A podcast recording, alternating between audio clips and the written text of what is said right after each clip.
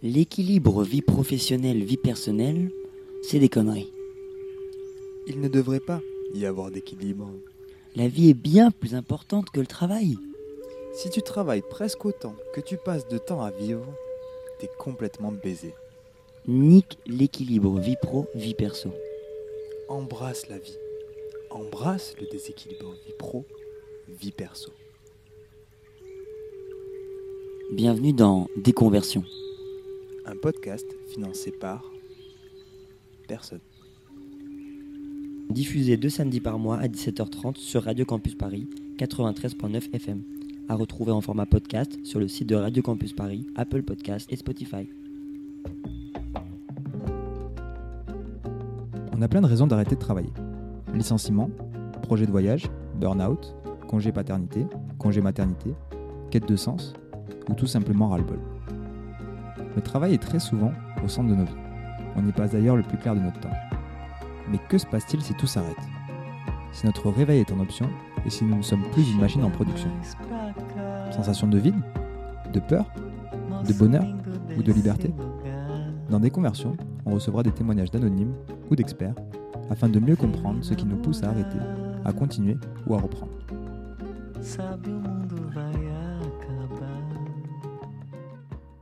Pourquoi t'as mis de la bossa nova? Je sais pas, ça détend, non? Ouais. Bon, j'ai écrit un petit texte pour te présenter. Tu peux mettre une musique euh, feel good, genre, euh, tu sais, l'in- l'intro de- du musique euh, du film Five avec euh, Pierre Ninet. Massive Drum? Ouais. Ok, vas-y, je te lance ça. Bouge pas. Allez, let's go. Celle-là? Ouais, nickel. J'ai rencontré Samy il y a presque 10 ans. On en avait tous les deux 19 et on commençait le BTS de JUC, diplôme non reconnu par l'État. Comme beaucoup des personnes les plus importantes dans ma vie, au début, je l'aimais pas trop. Aujourd'hui, c'est un de mes meilleurs potes. Sauf s'il y a des conneries, dans ce cas-là, je me désolidarise complètement, je connais pas cette personne et je vous suis pour le cancel. Il y a peu de temps encore, il pensait que le monde corporatif avait un sens et qu'il pouvait s'y épanouir. Il cherchait à contredire Bourdieu en s'éloignant de ses origines modestes. Son plan était très simple, gravir une à une les échelles- de l'échelle sociale afin de dominer le monde. Alors moi, j'attendais patiemment que quelque chose change de son côté, m'appelle un jour pour me dire qu'il avait quitté son travail et qu'il me propose une destination cool où on pourrait aller surfer, parce que je me suis acheté une combinaison à 300 balles et je sais toujours pas en faire. Parce que Samy, tu peux pas lui dire quoi faire. Il doit se rendre compte des choses par lui-même, et je trouve que c'est une très bonne façon de fonctionner. Alors patience. Malheureusement, quand il m'a appelé, c'était pas pour me dire qu'il avait arrêté son travail. Il était en arrêt maladie. À force de tout donner, il s'était épuisé. Quelques mois plus tard, avec une pause bien méritée, il est en pleine forme et ça fait vraiment plaisir. Wouh Samy, on va faire ton portrait. Est-ce que tu Yes. peux commencer par nous dire un petit peu de, de quel milieu social tu viens? Euh, Milieu social, moi je dirais euh, plutôt classe moyenne moins. En tout cas, euh, je ne l'ai pas ressenti comme ça directement, mais, euh, mais je pense que c'est le, cas. Euh, deux parents issus, euh, issus de l'immigration, algériens. Euh, du coup, euh, Arki, d'un côté, et de l'autre, euh, pas du tout, mais immigration des années 60, quoi, en gros. Euh, milieu social, euh, oui, ouais, plutôt, plutôt classe moyenne et, euh, et grandi dans un petit village du sud de la France qui s'appelle Port-le-Cat. Quand tu dis que tu l'as pas ressenti comme ça, c'est parce que du coup, tu l'as réalisé par la suite? Ouais, parce que pour le coup, au début, j'étais un peu dans ma, dans ma petite sphère, dans ce petit village où je me rendais pas forcément compte de ce qui se passait ailleurs. Euh, et je pense que c'est plus par la suite et c'est par étapes. Euh, c'est en allant euh, au collège, puis au lycée, puis à la fac, dans les grandes villes, où je me suis rendu compte que il y avait des gens plus riches que moi, moins riches aussi. Mais, j'étais dans un environnement qui était plutôt agréable dans le sens où j'étais dans une du coup bah, dans un petit dans un petit village je vivais dans une maison très proche de, la mer et de, l'étang du coup je, pensais que je me trouvais plutôt plutôt bien quoi Ok. Et du coup, c'est quoi, été- c'est quoi tes premiers souvenirs par rapport au, au rapport au travail? Tu as fait du commerce. Qu'est-ce qui a fait que tu t'es dirigé vers, euh, vers cette voie? Euh, à la base je voulais être médecin parce que euh, il me semblait qu'on gagnait beaucoup d'argent. Et euh, le cabinet du médecin de mon village euh, était toujours frais même l'été. Il y avait la clim et ça sentait bon. Du coup j'imaginais que ça devait être pas mal. Et quand j'en parlais à mes parents ils avaient l'air plutôt contents tu vois. Ok. Euh, et aussi, euh, je pense que dans ma famille, il y a un truc autour de, autour de ça, autour des médecins, des avocats, etc. Ce qui est pour moi un truc assez classique des, familles d'immigrés. Euh, parce que c'est les métiers qui sont rassurants. C'est comme fonctionnaire, c'est comme. voilà, il y a trois trucs qui sont hyper, hyper rassurants, je pense, pour, pour les familles immigrées. Je, je sais pas si c'est un truc qu'ils ont, qu'ils ont en tête depuis des générations, mais en tout cas, moi je l'ai ressenti. Et du côté de mon père, du coup, ils sont pas mal à avoir fait ce genre de boulot. Euh, ingénieur, avocat, fonctionnaire. Euh, ça, c'est les trois trucs qui sont, euh, qui sont rassurants. Quoi. Donc, je pense que c'est pour ça que j'ai voulu le faire aussi. Et après, le business, pourquoi? Parce que je savais pas trop ce que je voulais faire et je savais que ça allait me permettre de gagner de l'argent. Et j'avais souvent beaucoup d'idées en termes de business et j'aimais bien la gestion globalement, mais c'est les seules raisons pour lesquelles j'ai fait ça. Ok. Et du coup, c'était donc t'as abandonné à quel âge du coup le projet médecin Euh, projet médecin très rapidement. Ouais. Pourquoi? Euh, pour quelle raison? Euh, Je sais pas, j'ai dû capter que qu'il fallait faire beaucoup beaucoup trop d'études et que et que j'étais j'étais pas j'avais pas de prédisposition pour aller faire les études en tout cas qu'il qu'il me fallait pour pour être médecin et je me suis peut-être rendu compte après que c'était un peu plan plan quoi parce que moi je voulais être médecin généraliste quoi. ça petit à petit ça me faisait pas Ah, rêver. Quand tu t'es projeté, tu t'es dit que t'allais pas forcément t'épanouir là-dedans. Ouais, exactement. Ouais. Et du coup, quand, quand, quand t'as commencé le commerce, du coup, c'est un truc qui t'a plu. Comment ça s'est passé du coup un petit peu ton parcours professionnel? D'a- D'abord commencer par, euh, par l'université, bien évidemment, parce que je devais suivre les, les- les traces de ma sœur, qui avait commencé comme ça. Euh, et en fait, je me suis rendu compte que c'était pas du tout fait pour moi, parce que je suis pas du tout un universitaire et genre j'arrivais pas du tout à me gérer, puis j'étais trop jeune, j'arrivais dans une grande ville et tout. Euh, sauf que mes parents pouvaient pas forcément me payer euh, d'études. Donc au bout d'un moment, je me suis dit, bon, je vais pas leur faire perdre plus d'argent que ça, et il faut que je trouve, euh, faut que je trouve un moyen de faire des études euh, et gagner de l'argent en même temps. C'est pour ça que t'as fait de l'alternance. Ouais, exactement. Et donc, du coup, je me suis mis, euh, j'ai cherché un BTS en alternance, donc j'ai commencé comme ça. Je gagnais pas beaucoup d'argent, mais ça me permettait au moins de payer mon loyer et de manger, quoi. Et, et l'idée, ouais, c'était juste de se dire, ok, je vais faire un master, je vais aller jusqu'au master parce que, parce que j'ai quand même la pression de ma famille, etc., pour faire des études. Mais je vais y aller en, en, en prenant pas trop d'argent à mes parents et surtout euh, euh, en essayant de, ouais, en essayant de, de pas rendre euh, ma famille plus pauvre qu'elle est déjà, quoi. Enfin, quand je dis ma famille, c'est surtout, euh, je pense, ma mère, parce que c'est plutôt elle qui me soutenait financièrement. Et euh, t'as fait, t'as pas fait un master, t'as fait deux masters? Ouais. Du coup, c'était quoi un petit peu les, les, les projets, les ambitions? Où est-ce que tu te voyais euh, à ce moment-là quand, quand tu continuais tes études? Euh, ouais, bon après, euh, deux masters, c'est euh, aussi parce qu'il y a eu une période Covid et que quand j'ai terminé euh, mes études, enfin, quand j'ai terminé mon premier master, je trouvais pas forcément de trucs qui me plaisaient et j'avais en tête de, de travailler dans le sport. Donc du coup, j'ai enchaîné. Mais c'était plus dans l'idée d'essayer de faire un truc quand même qui me fait kiffer et en même temps, j'avais quand même la petite voix derrière qui me disait il faut que tu gagnes beaucoup d'argent. Aujourd'hui, je sais que tu as arrêté de travailler. Est-ce Ouais. que tu peux nous, nous décrire un petit peu le, le, le parcours entre le moment où du coup tu finis ton master, tu te lances dans, dans la vie professionnelle à plein temps et, et aujourd'hui où, où tu ne travailles plus? Euh, ouais, bah du coup déjà, euh, je pense que je fais toutes ces études aussi en me disant que soit il y a deux, il y y a deux trucs. Soit je vais, bon déjà me mettre bien moi. Euh, ensuite, je pense qu'il y a une espèce de pression familiale aussi à réussir. Donc du coup, je, j'essaie de faire toujours plus. Euh, quand je cherche mes alternances, par exemple, j'essaie de trouver la boîte euh, qui, par la suite, euh, pourra me permettre d'aller chercher des, des, des postes intéressants, etc. Je me souviens que moi je me suis arrêté en licence et que j'avais trouvé du coup des entreprises qui payaient très bien, donc euh, vraiment beaucoup d'argent assez rapidement. Mm. Toi, tu avais la volonté quand même de continuer les, les masters et d'aller plus loin. Donc c'était- qu'est-ce que tu envisageais? Puisque du coup c'était plus forcément la question euh, financière qui rentrait en compte euh, puisque c'est pas le choix que tu faisais, c'était pas un choix purement financier que tu faisais. Ouais, ouais, bah, parce que je parce que j'avais envie de faire ça, euh, j'avais envie de faire ça longtemps et j'avais envie de kiffer ce que je faisais.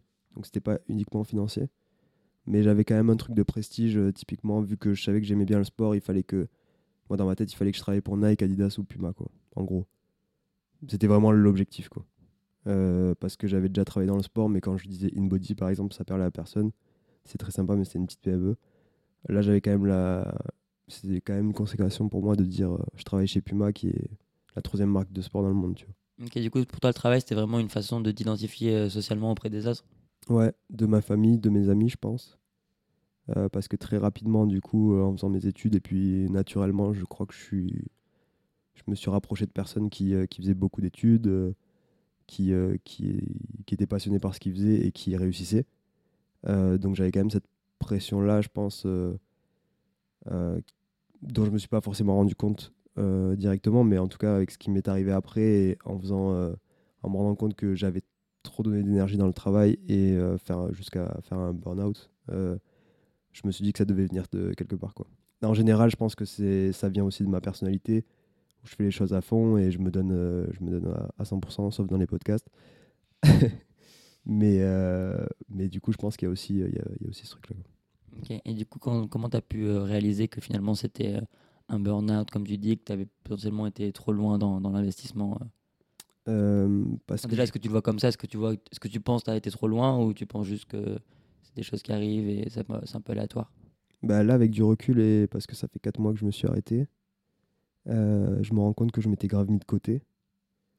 Et que, et ouais, et que en fait, je vivais à travers le travail. Quoi. Et ma réussite au sein de l'entreprise. Et que du coup, en fait, tout, euh, tout ce qui m'a permis d'aller jusqu'à avoir un poste dans cette entreprise-là, donc euh, la pression familiale, la pression. euh, Enfin, globalement, vouloir, vouloir être fier de ce que je fais auprès de, auprès de ma famille et mes amis. Ça s'est transféré au, sein de l'entreprise. Et du coup, ça marchait. Du coup, bah, tout, le- tout le côté co- corporate d'une très grosse entreprise et d'une très grosse marque euh, m'a clairement pris euh, très rapidement parce que j'avais déjà, j'avais déjà la, l'appétence pour, euh, pour, pour, pour donner plus par rapport à ce que pensent les autres tu vois, de moi, au travail. Quoi. Donc du coup, ça a hyper bien marché sur moi. Voire trop bien marché. Après, j'ai eu des super bons résultats, mais, euh, mais ça m'a flingué. Quoi.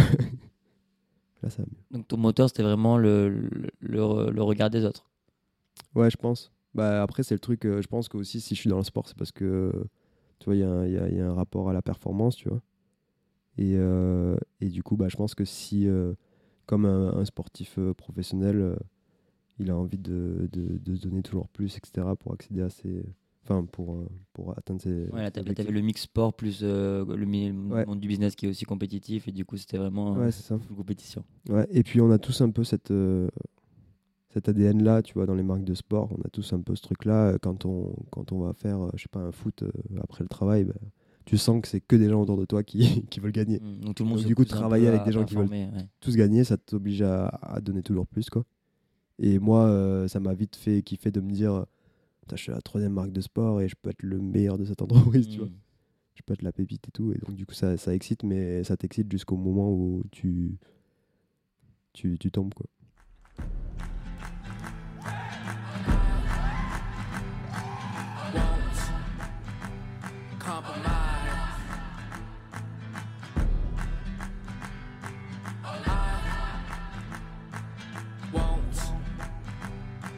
Live a life on my knees.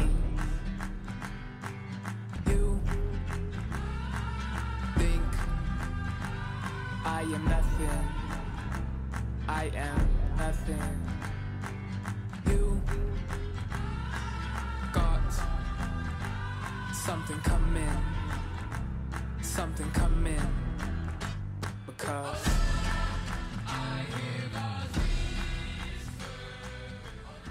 T'as dit que tu t'étais oublié, ça s'est manifesté comment du coup avec le recul aujourd'hui? Qu'est-ce que qu'est-ce que t'aurais fait différemment tu penses que J'avais plus d'espace, euh, j'avais plus d'espace mental pour euh, penser à, à ce que j'avais envie de faire en dehors du travail. Dire qu'en gros, euh, euh, je pense que 80%, 85% de mon cerveau était utilisé au quotidien pour, euh, pour mon taf.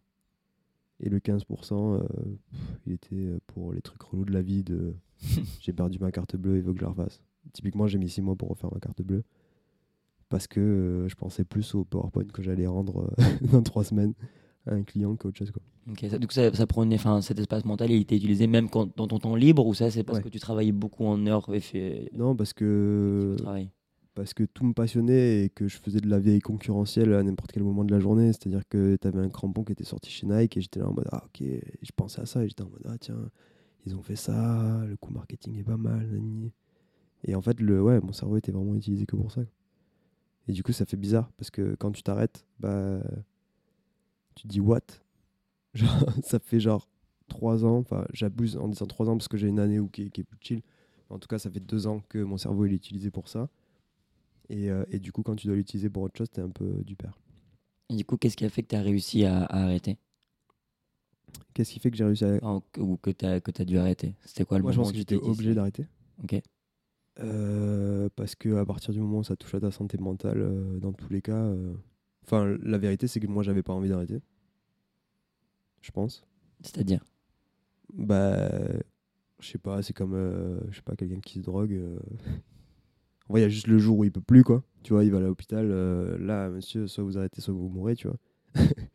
Donc c'est quelqu'un qui t'a dit il faut, faut burn-out- que tu arrêtes ou... Bah non, mais quand ton médecin il te dit ouais, je pense que vous faites un burn-out, euh, bah tu dis ok, tu vois, genre tu dis ok, j'arrête.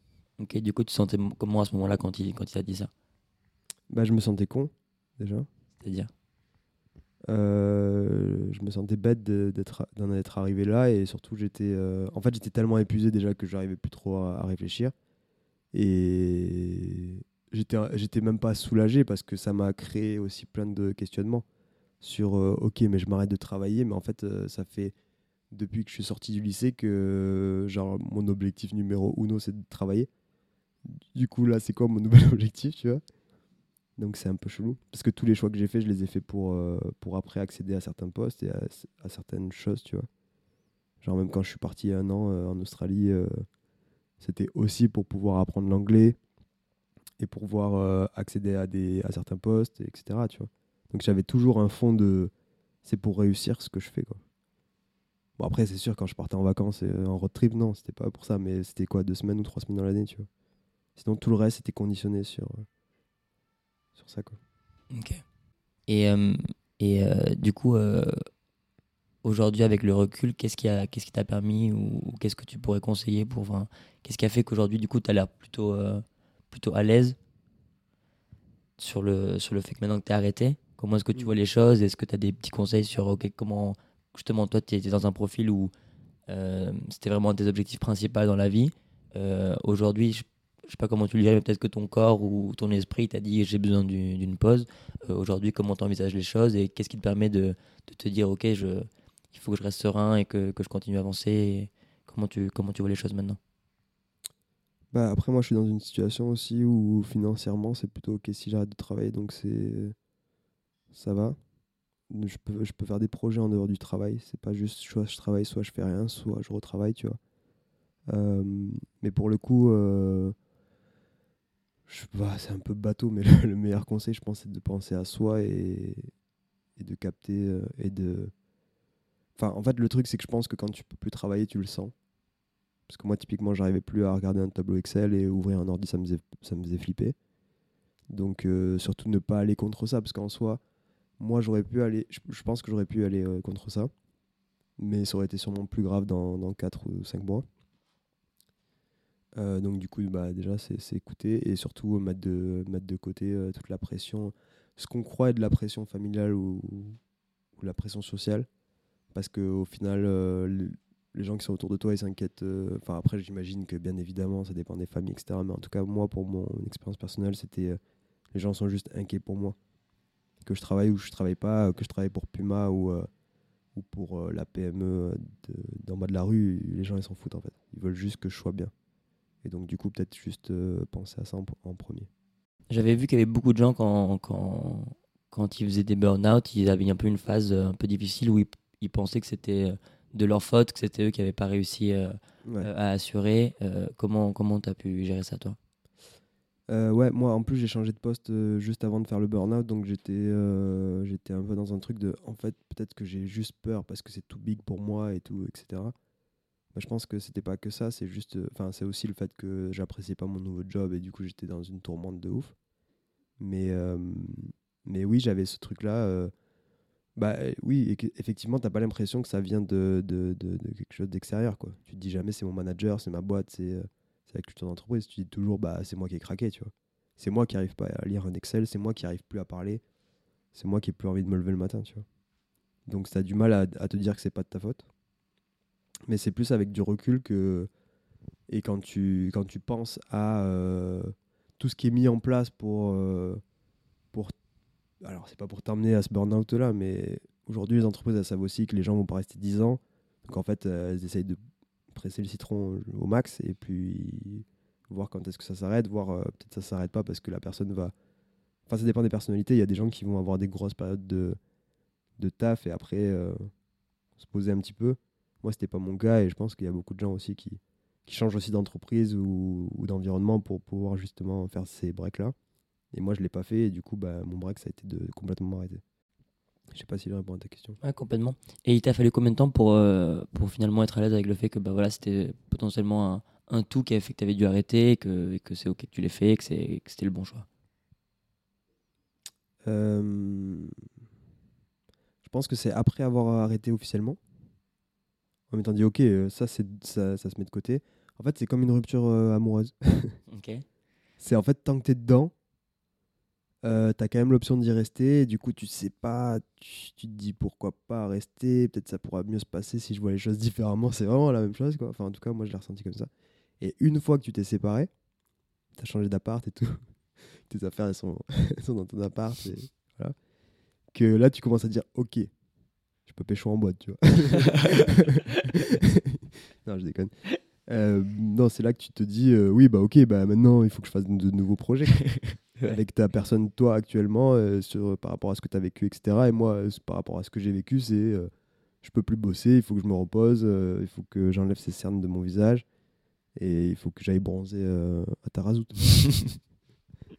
Ok, excellent. Euh, on a inventé un petit terme dans ce podcast qui s'appelle euh, déconversion. Est-ce que euh, tu pourrais euh, essayer de trouver une définition? Moi, pour moi, euh, déconversion, ce serait un mix entre euh, déconstruire et se découvrir. Euh, déconstruire le, monde du travail, le monde de, l'inactivité aussi, euh, et s'affranchir euh, de, la, pression sociale qu'il peut y avoir autour de ça et autour de la, réussite pour, essayer de, mieux se connaître et, d'être plus serein lorsqu'on s'arrête de travailler ou, qu'on continue de travailler et surtout connaître, ses limites et savoir jusqu'où jusqu'où on peut aller et de, quelle manière on souhaite réellement être actif ou inactif. Et de juste euh, kiffer sa life. Eh ben, c'est un premier élément et on essaiera de- d'affiner la définition au fur et à mesure qu'on recevra des invités. Ouais.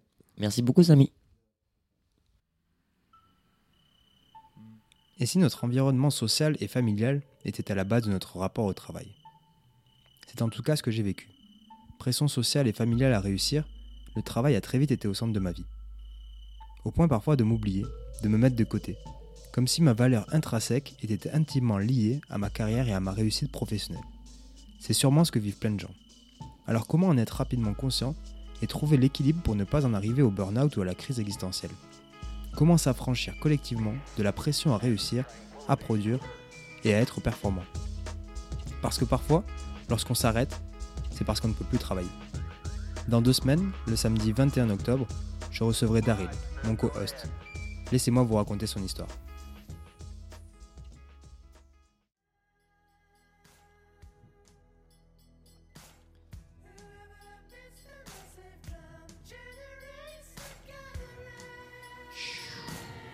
Ce que vous entendez, c'est le bruit des vagues. Parce que Daryl, il est né à Nice en 1995. Nice à la belle, comme il aime si souvent le répéter. Daryl est le fils d'un businessman et d'une musicienne. Vous l'avez compris, pas facile de grandir dans un tel paradoxe. Et c'est ce qui va le pousser à passer le plus clair de sa vie à essayer de la comprendre. Diplômé d'une grande école de commerce prestigieuse, c'est décidé. Ce sont les traces de son père qu'il foulera. Mais il comprendra très vite que l'influence de sa mère, artiste aguerrie, ne le quittera jamais. En 2022, il prétexte une rupture amoureuse et un rapide questionnement sur euh, le couple libre, après avoir écouté deux épisodes du cœur sur la table, pour enfin tout plaquer. Daryl n'a jamais été aussi heureux que depuis qu'il ne travaille plus. Pour lui, la vie n'a jamais été aussi simple. Il lui suffira finalement que de trois ingrédients pour se sentir bien. Un peu de sport, des blagues et du sexe. Daryl, vous l'aurez compris, c'est un personnage attachant, mais pas trop longtemps.